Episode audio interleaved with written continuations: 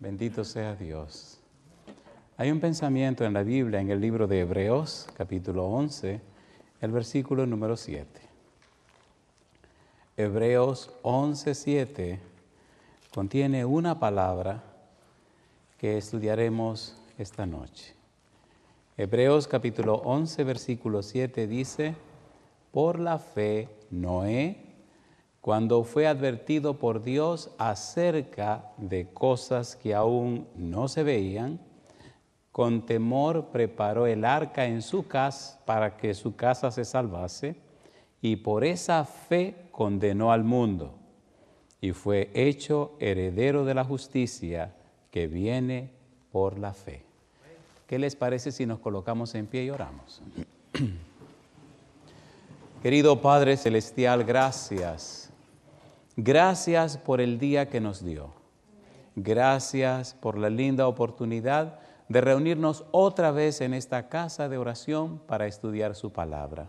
Señor, gracias por los ángeles que nos acompañan. Gracias por su espíritu que nos dirige. Gracias por los amigos y amigas presentes. Gracias por los hermanos y hermanas que fielmente nos apoyan. Querido Señor, gracias por todos aquellos y aquellas que en cualquier lugar del mundo siguen esta programación. Gracias por la melodía preciosa que Isis nos trajo. No más lágrimas, no más llanto, jamás. Dios querido,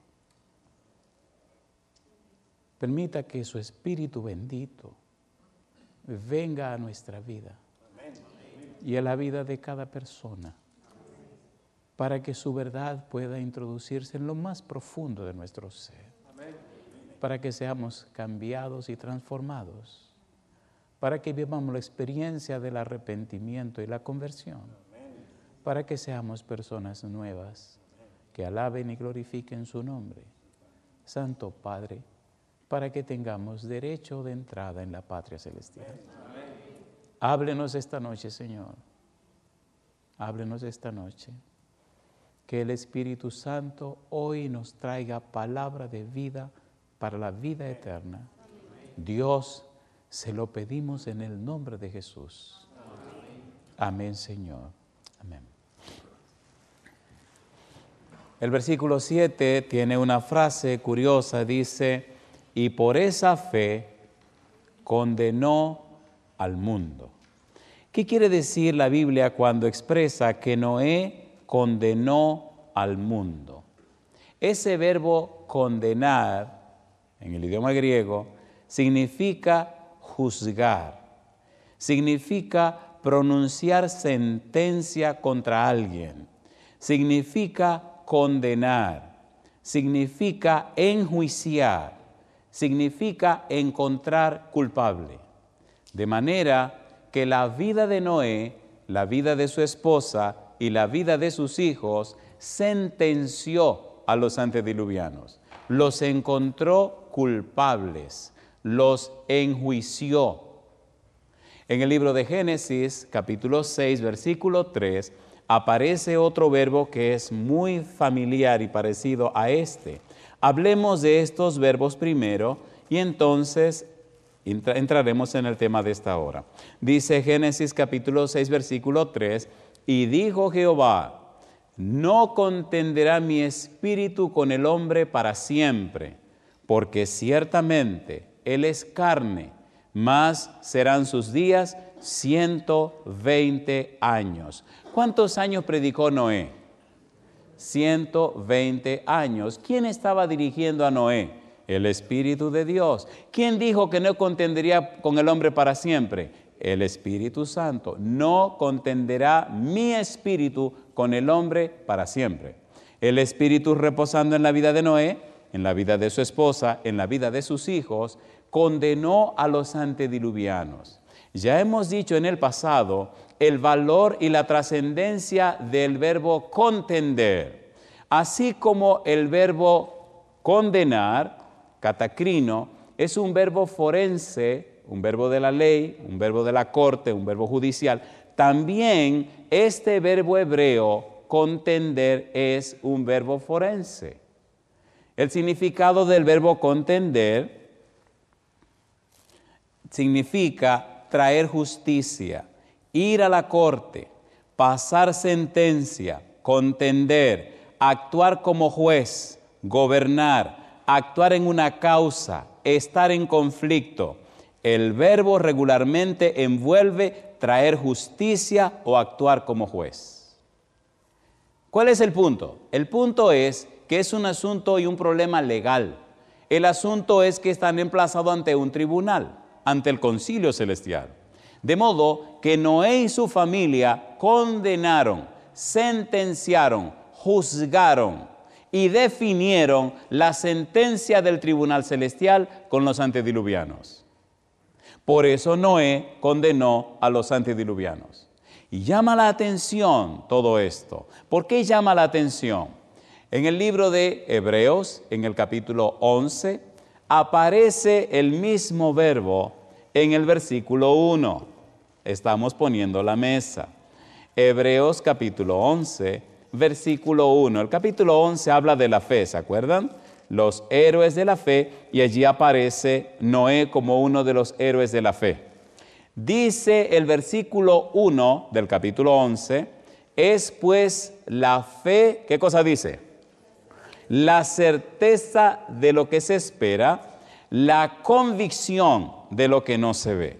Llama la atención que aparece un sustantivo, convicción, pero es un verbo de donde se sustantiva esta palabra. Convicción, convencer, es el mismo verbo que Jesús utiliza cuando habla de la obra del Espíritu Santo al venir a la tierra. En el libro de San Juan capítulo 16 versículo 8, mire lo que dice Jesús acerca de la obra del Espíritu Santo. No se me pierda, San Juan 16, 8. Esto tiene que ver exactamente con nuestra vida. Dice el verbo 8, el versículo 8, capítulo 16. Y cuando Él venga, ¿qué cosa dice? Convencerá al mundo de pecado, de justicia y de juicio. Convicción, convencerá, el mismo verbo.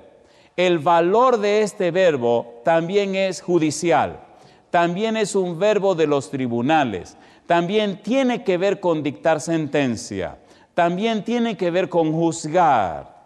Hay una definición de este verbo que me gusta.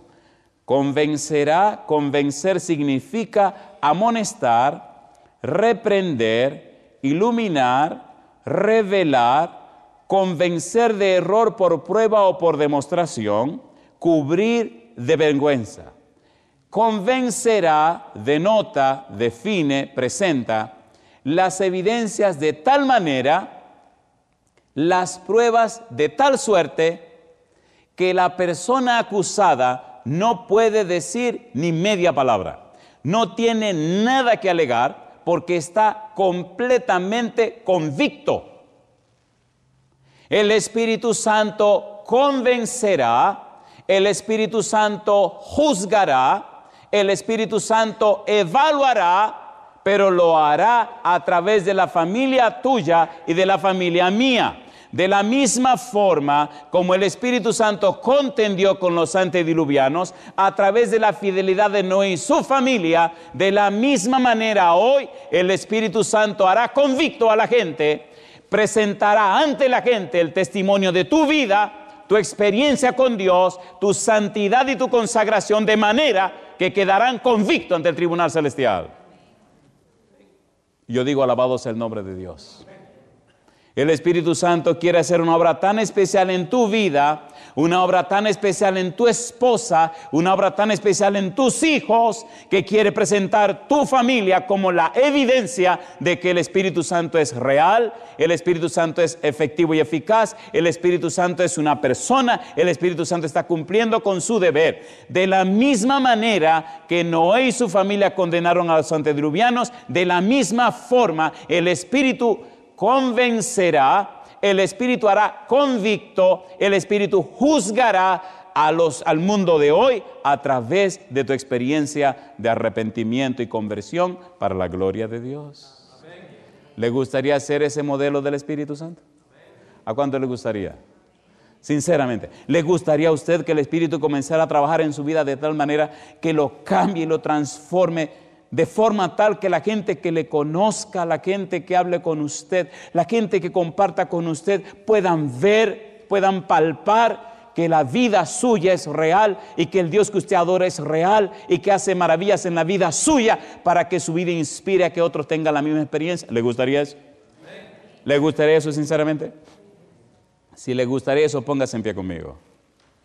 Vamos a orar en este momento. Dicen que en este mundo todo lo que comienza termina y pienso que eso es verdad. Querido Dios, venimos ante usted en este momento sin nada que presentar. Venimos delante de usted declarándonos en bancarrota, reconociendo que somos pecadores Venimos delante de usted, Señor, amparados en su gracia y su misericordia, colocando a Jesús como nuestro intercesor, nuestro abogado, colocando a Jesús, Señor, como la razón de nuestra vida. Venimos ante usted reconociendo, Padre amado, que sin Jesús nada podemos hacer. Por eso, Padre, en este momento pedimos que el Espíritu Santo repose sobre cada uno de nosotros. Sobre aquellos y aquellas que están en cualquier lugar del mundo, pero también sobre aquellos y aquellas que están presentes en este recinto. Dios, ahora, en este momento, haga posible que el Espíritu nos hable y nos traiga palabras de vida, palabras de poder que iluminen nuestra mente, que cambien lo profundo de nuestro ser y nos conviertan en personas nuevas alaban y glorifican su nombre. Señor, lo pedimos en el nombre de Jesús. Amén. ¿Por qué es trascendente lo que tenemos que estudiar? ¿Por qué es tan importante el tema de esta hora? Alguien escribió, hablando del verbo elenco, verbo convencer, que este verbo señala la presentación de pruebas tan definitivas que el acusado, lleno de vergüenza, no puede negar ni tergiversar. Esta clase de pruebas eran generalmente reservadas para el día de la decisión del juez. La manera como el Espíritu convencerá al mundo es por medio de los discípulos. Su propia existencia, su manera de vivir, su inalterable convicción y su permanente testimonio. Cuando me bautizaron en la iglesia adventista tenía 19 años. 30 de junio 1979, un sábado a las 5.30 de la tarde, en la iglesia de Gascue, el pastor Abraham Hidalgo. Fue un día maravilloso para mí, pero tuve que bautizarme a escondidas. A escondidas porque mi mamá no quería que me bautizara. A partir de esa fecha empecé a orar insistentemente por mi mamá.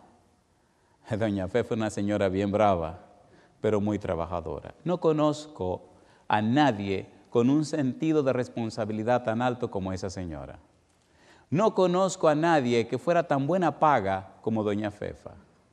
Éramos pobres, pero mamá siempre cumplía con sus compromisos.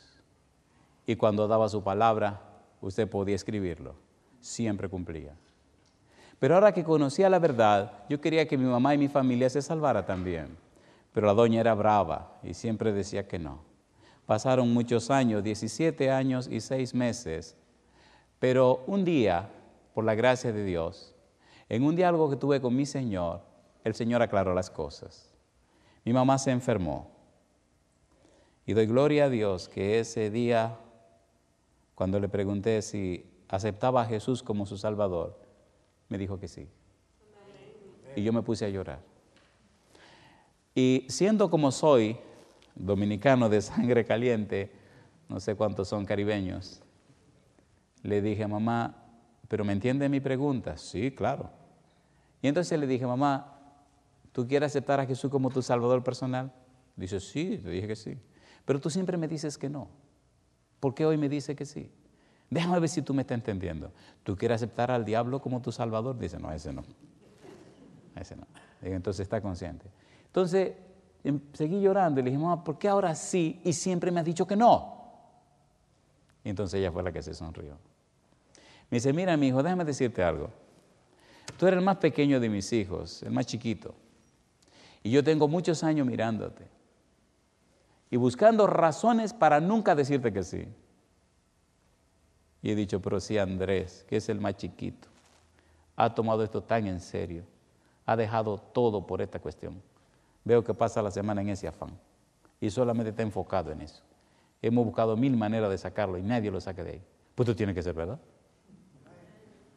Porque esto es un muchacho. ¿Y como un muchacho? Un muchacho están pensando en cosas de muchacho.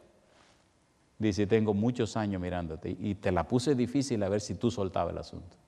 Pero mientras más difícil te la ponía, más fuerte te hacía.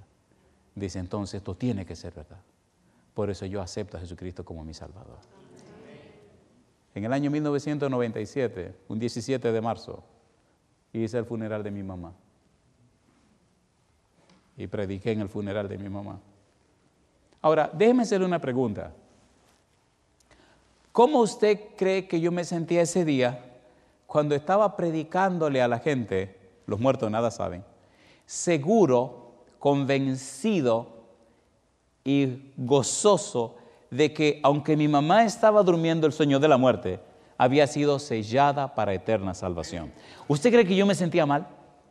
Sentía el dolor y la pena de que había fallecido, pero sentía el gozo y la paz de saber que había muerto en las manos de Cristo Jesús. Recuerdo que en nuestro último diálogo de ese jueves de la semana anterior, la enterramos, el funeral fue un lunes. Y recuerdo que ese jueves ella era muy especial, muy especial, muy especial. Por eso, cuando Isis cantaba, no más llanto, no más lágrimas, no más muerte, le decía a Dios, Señor, eso es lo que me motiva a predicar. Yo quisiera que el mundo entero se salvara. Cuando cumplí 40 años, estaba arrodillado y el Señor me preguntó, Andrés, ¿qué quieren tus 40 años? Y de mi corazón salió un grito, más que un pedido, fue un grito. Y mi corazón lo que salió fue, Señor, yo quiero muchas almas para que vayan al cielo. Es lo único que me importa en este mundo, que mucha gente se entregue a usted. Tuvimos el diálogo y ella me preguntaba, ¿tú tienes todo listo, Andrés? Ya sabíamos que se iba a morir. Y entonces le dije, sí. ¿Fuiste a la funeraria? Sí. ¿Escogiste la caja? Sí. ¿De qué color es? Es gris. Pero es una caja que representa a la familia. Cosa linda. Le dije, sí, mamá. Este, ¿Y tú ordenaste un arreglo de, flores? Sí, mamá. Este, dime una cosa. ¿Y fuiste al cementerio? Sí. Eh, a mí no me gusta que me, yo no quiero que me entierren en el suelo. No. ¿Me van a enterrar en un nicho? Sí. Pero yo a mí no me gustan esos nichos viejos que ya hubo un muerto y eso está asqueroso y sucio. No, no, no, no. Es nuevo. ¿De qué está hablando doña Fefa? De su muerte. Yo le hago una pregunta. ¿Había pasado algo en la mente de esta mujer que podía hablar así de su muerte? ¿Sí o no? Esta noche estudiaremos que cuando el Espíritu de Dios llega a una mente, transforma esa vida. Esta noche veremos que cuando la espada del Espíritu atraviesa la mente y todo el ser de la persona, cambia y transforma la vida. La cosmovisión de la vida es distinta porque el humano se aferra a lo material, pero cuando el hombre nace en el Espíritu, su vida trasciende lo material. Ya la muerte no es un problema, la muerte es un descanso. Ya sabe que su vida se proyecta para la eternidad, porque los muertos en Cristo resucitarán primero. Y entonces me hizo la maravillosa pregunta, mira mi hijo, hay muchas personas que vienen del campo y no tienen cómo ir al cementerio. Mamá, renté un autobús de 70 pasajeros. Y ella vio como que todo estaba muy bien arreglado y las respuestas eran como muy precisas. Y me mira así y me dice, Andrés, sea serio.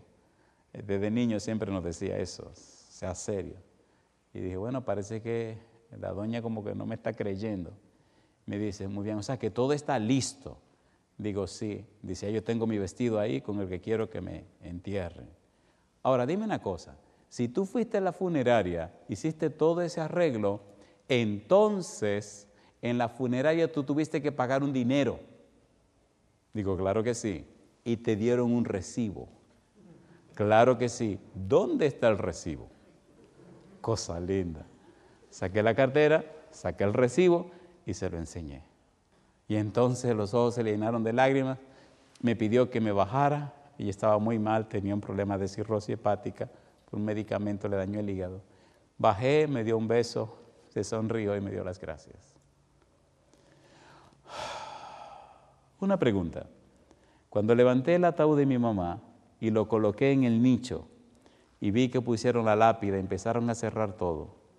Yo tenía un corazón partido de dolor porque era mi mamá que estaban enterrando, pero curiosamente, un corazón lleno de gozo de saber que mi mamá no murió para siempre. Me llama la atención que ella me decía, mi hijo, entonces uno llora pero uno llora distinto, porque como tú dices y dice la Biblia, que uno cuando se muere como un sueño y uno no sabe lo que está pasando. Y entonces cuando uno se despierte, va a ver a Jesucristo y los ángeles y entonces voy a estar completamente sana y voy a vivir en el cielo para siempre. Dije, sí, mamá. Cuando la Biblia llega a una persona, cuando la palabra de Dios toca un corazón, transforma su vida lo que convencerá al mundo es el testimonio de aquellos que se llaman cristianos. Llama la atención que lo que condenó al mundo antediluviano fue la fe de Noé. Lo que condenó a los antediluvianos fue la experiencia de Noé. Génesis capítulo 6, versículo 3. Leamos estos pasajes antes de ir al corazón de la belleza del tema de esta hora. Génesis capítulo 6, versículo 3. Veamos qué pasó con Noé y qué debe pasar con nosotros. Dice el versículo 3, y dijo Jehová, no contenderá mi espíritu con el hombre para siempre, porque ciertamente él es carne. Más serán sus días 120 años. El versículo 5 dice, y vio Jehová que la maldad de los hombres era mucha en la tierra y que todo designio de los pensamientos del corazón de ellos era de continuo solamente al mal. Ahí está como base la mente. Los impulsos, los designios, las intenciones de su mente eran de continuo solamente al mal. Versículo 8. Pero Noé halló gracia ante los ojos de Jehová. Estas son las generaciones de Noé Noé, varón justo, era perfecto en sus generaciones. Con Dios caminó Noé. A pesar de la maldad de los antediluvianos, con Dios caminó Noé. A pesar de la vida rara de los antediluvianos, con Dios caminó Noé. A pesar del fracaso social, a pesar de la promiscuidad, a pesar del abandono de Dios, a pesar del paganismo, a pesar de la bancarrota moral, a pesar de la derrota total de la sociedad, con Dios caminó Noé. A pesar de que las familias estaban completamente destrozadas, con Dios caminó Noé. Y dice la Biblia en el versículo número 13, dijo pues Dios a Noé, he decidido el fin de todo ser, porque la tierra está llena de violencia a causa de ellos. Y he aquí que yo los destruiré con la tierra. Versículo 14. Hazte un arca de madera de gofer, harás aposentos en el arca y la calafetarás con brea por dentro y por fuera. Versículo 17 y he aquí que yo traigo un diluvio de agua sobre la tierra para destruir toda carne en que haya espíritu de vida debajo del cielo. Todo lo que hay en la tierra morirá. Y dice Dios, versículo 18, mas estableceré mi pacto contigo y entrarás en el arca tú, tus hijos, tu mujer y las mujeres de tus hijos contigo. Pregunto, ¿conocía Dios a Noé, sí o no? ¿Conocía a la esposa de Noé, sí o no? ¿Conocía a Dios los hijos de Noé, sí o no? ¿Conocía a las esposas de los hijos, sí o no? Jehová sabía que esta gente caminaba conforme a su verdad, que Noé caminó conforme a su palabra, que la familia de Noé caminó conforme a la palabra de Jehová. Dios sabía lo que había en la mente de Noé, en la mente de su esposa, en la mente de sus hijos y en la mente de las esposas de los hijos. La pregunta, ¿Tenía Noé evidencia para explicar un diluvio? No. ¿Tenía Noé evidencia para aplicar una lluvia? No. ¿Tenía Noé evidencia para explicar en detalle lo que predicaba? No. Pero Noé tenía la evidencia de que había hablado con Dios. Era un mensaje de Dios y se relacionaba con Dios. La pregunta de hoy es, a pesar de la maldad que hay afuera, a pesar de la bancarrota social, a pesar de los males que el mundo tiene, ¿tienes tú esa misma convicción? ¿Has hablado tú con Jehová? ¿Tiene tu vida llena de la palabra de Dios? ¿Tu esposa tiene su mente en Jehová? ¿Tus hijos qué están mirando? Hoy día el Espíritu está esperando por nosotros para convencer al mundo.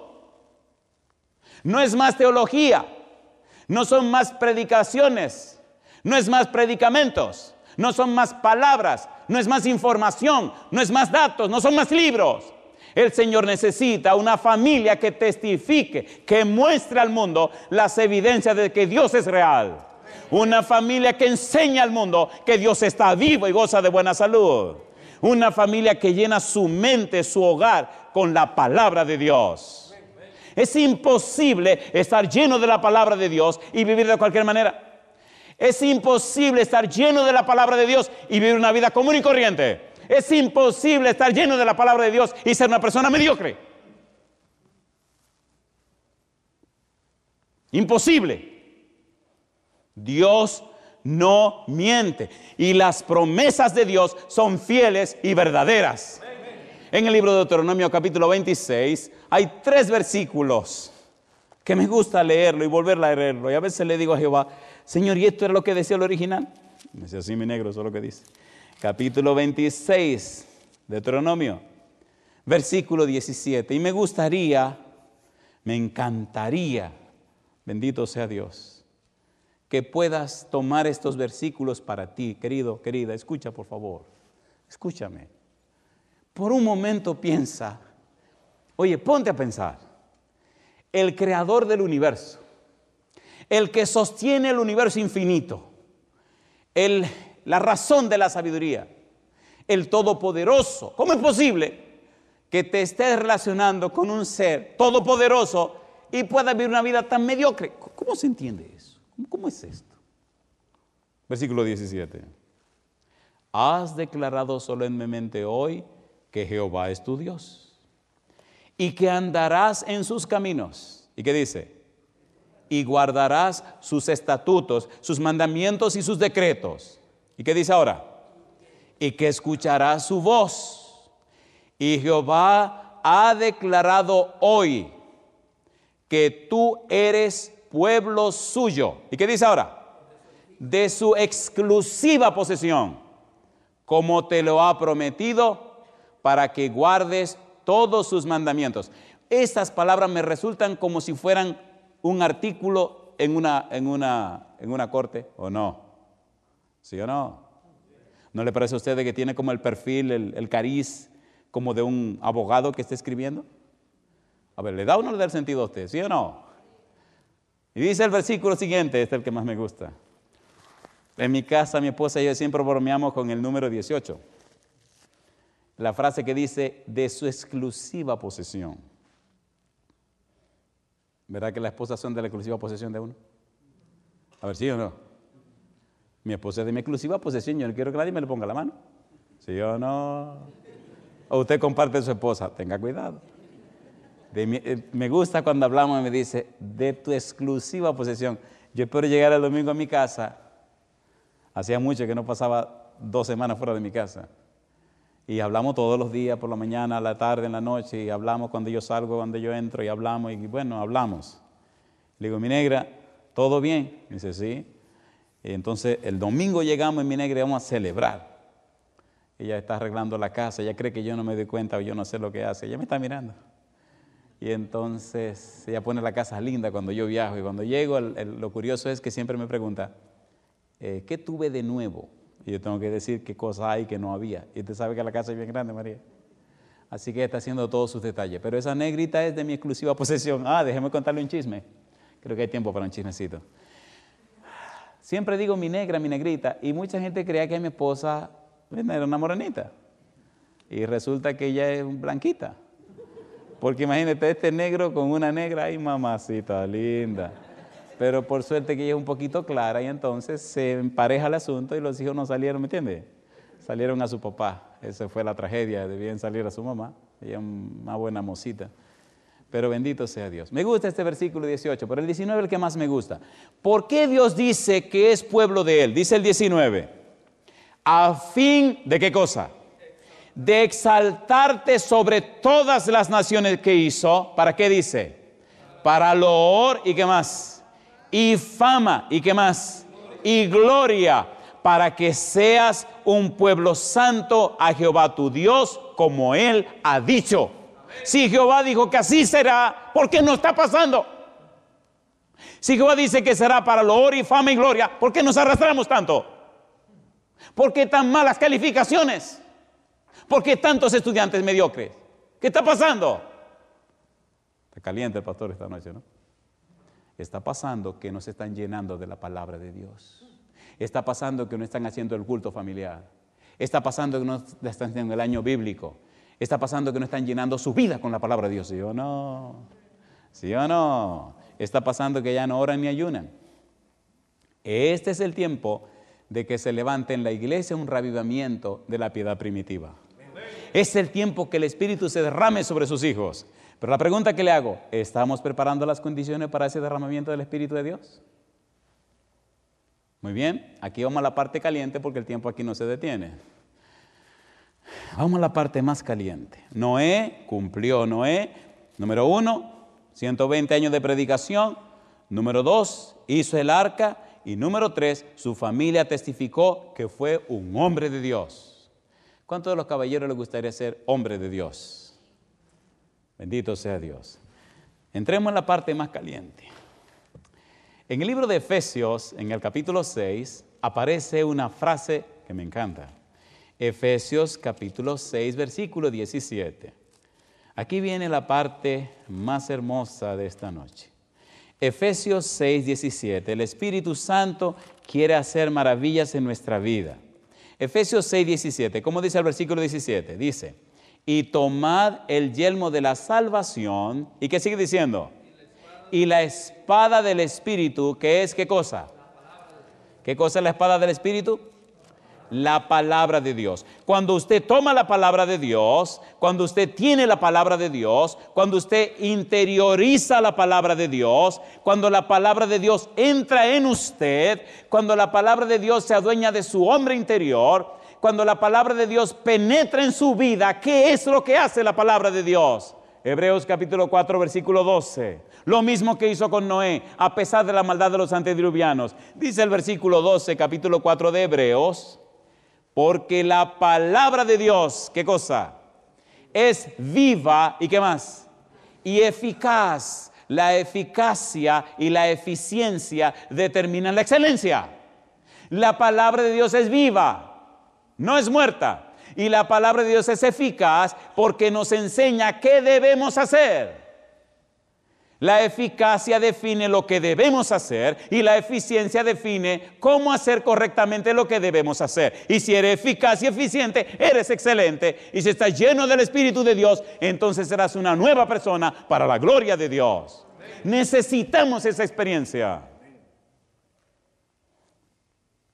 La palabra de Dios es viva y eficaz. Y sigue diciendo, y más cortante que toda espada de dos filos. ¿Y qué dice ahora?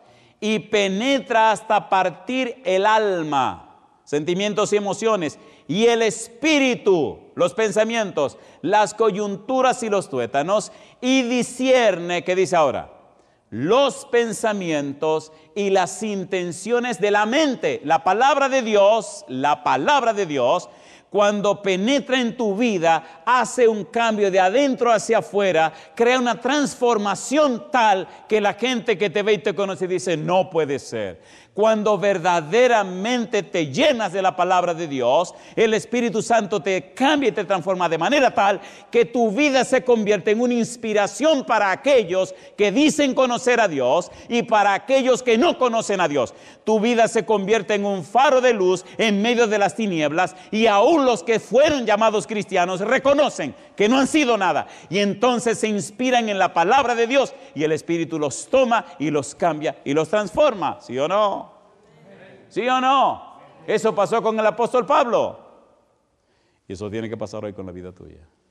Una pregunta les voy a hacer y quitémonos la máscara por un momento. ¿Es verdad o no es verdad que necesitamos esa experiencia? ¿Sí o no? Años van y años vienen y el mismo relajo. ¿Qué pasó? Si la experiencia espiritual que tú tienes, si la vida espiritual que estás viviendo, si la experiencia que tú estás compartiendo diariamente, no has sido capaz de cambiar la vida de otro, ni has sido capaz de que otros se entreguen al Señor, ¿qué garantiza que esa experiencia te está salvando a ti? ¿Cómo es posible que hayamos del cristianismo y del evangelio una cultura? Estoy en esto porque estoy en esto. Déjese de eso, respétese. Si es verdad que conoce al Dios Todopoderoso, si es verdad que te estás relacionando con el Todopoderoso Dios, si es verdad que el Espíritu Santo está partiendo tu ser con su palabra, tu vida tiene que ser distinta. ¿Es así o no es así? Cambian tus pensamientos, cambia tus patrones mentales, cambia tus esquemas mentales, cambia tu manera de pensar, cambia tu razón de ser. Y entonces tu vida proyecta y refleja la belleza y la santidad de Cristo Jesús. Necesitamos eso. Y eso es lo que convencerá al mundo. Voy a pedirle ahí si, si es tan amable de pasar. Voy a pedir a ustedes también esta noche. Mientras ella, mientras ella canta, mientras ella se prepara para cantar, quiero pedirle a ustedes. Queridos y queridas, hay un mundo que se pierde y a ustedes allá también. Hay un mundo que se pierde porque no ha visto en nosotros a Cristo Jesús. No más palabras, pero un testimonio vivo de personas que están llenos de la palabra de Dios.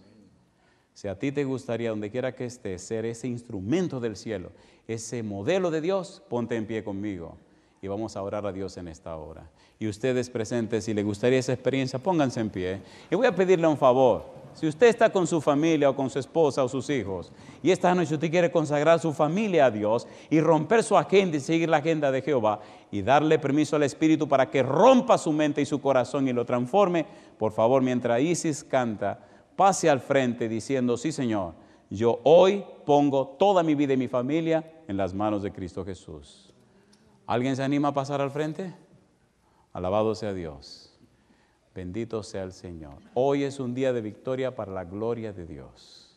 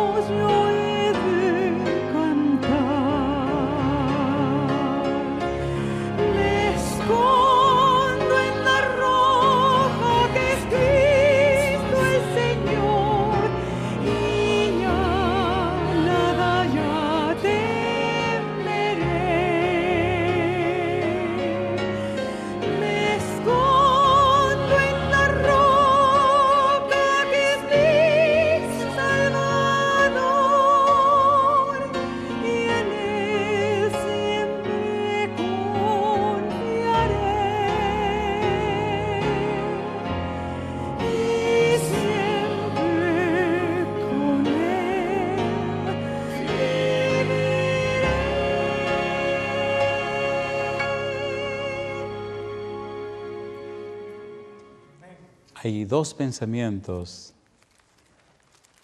que llenan de gozo mi vida y me gusta porque son pensamientos de Dios y son tan tiernos.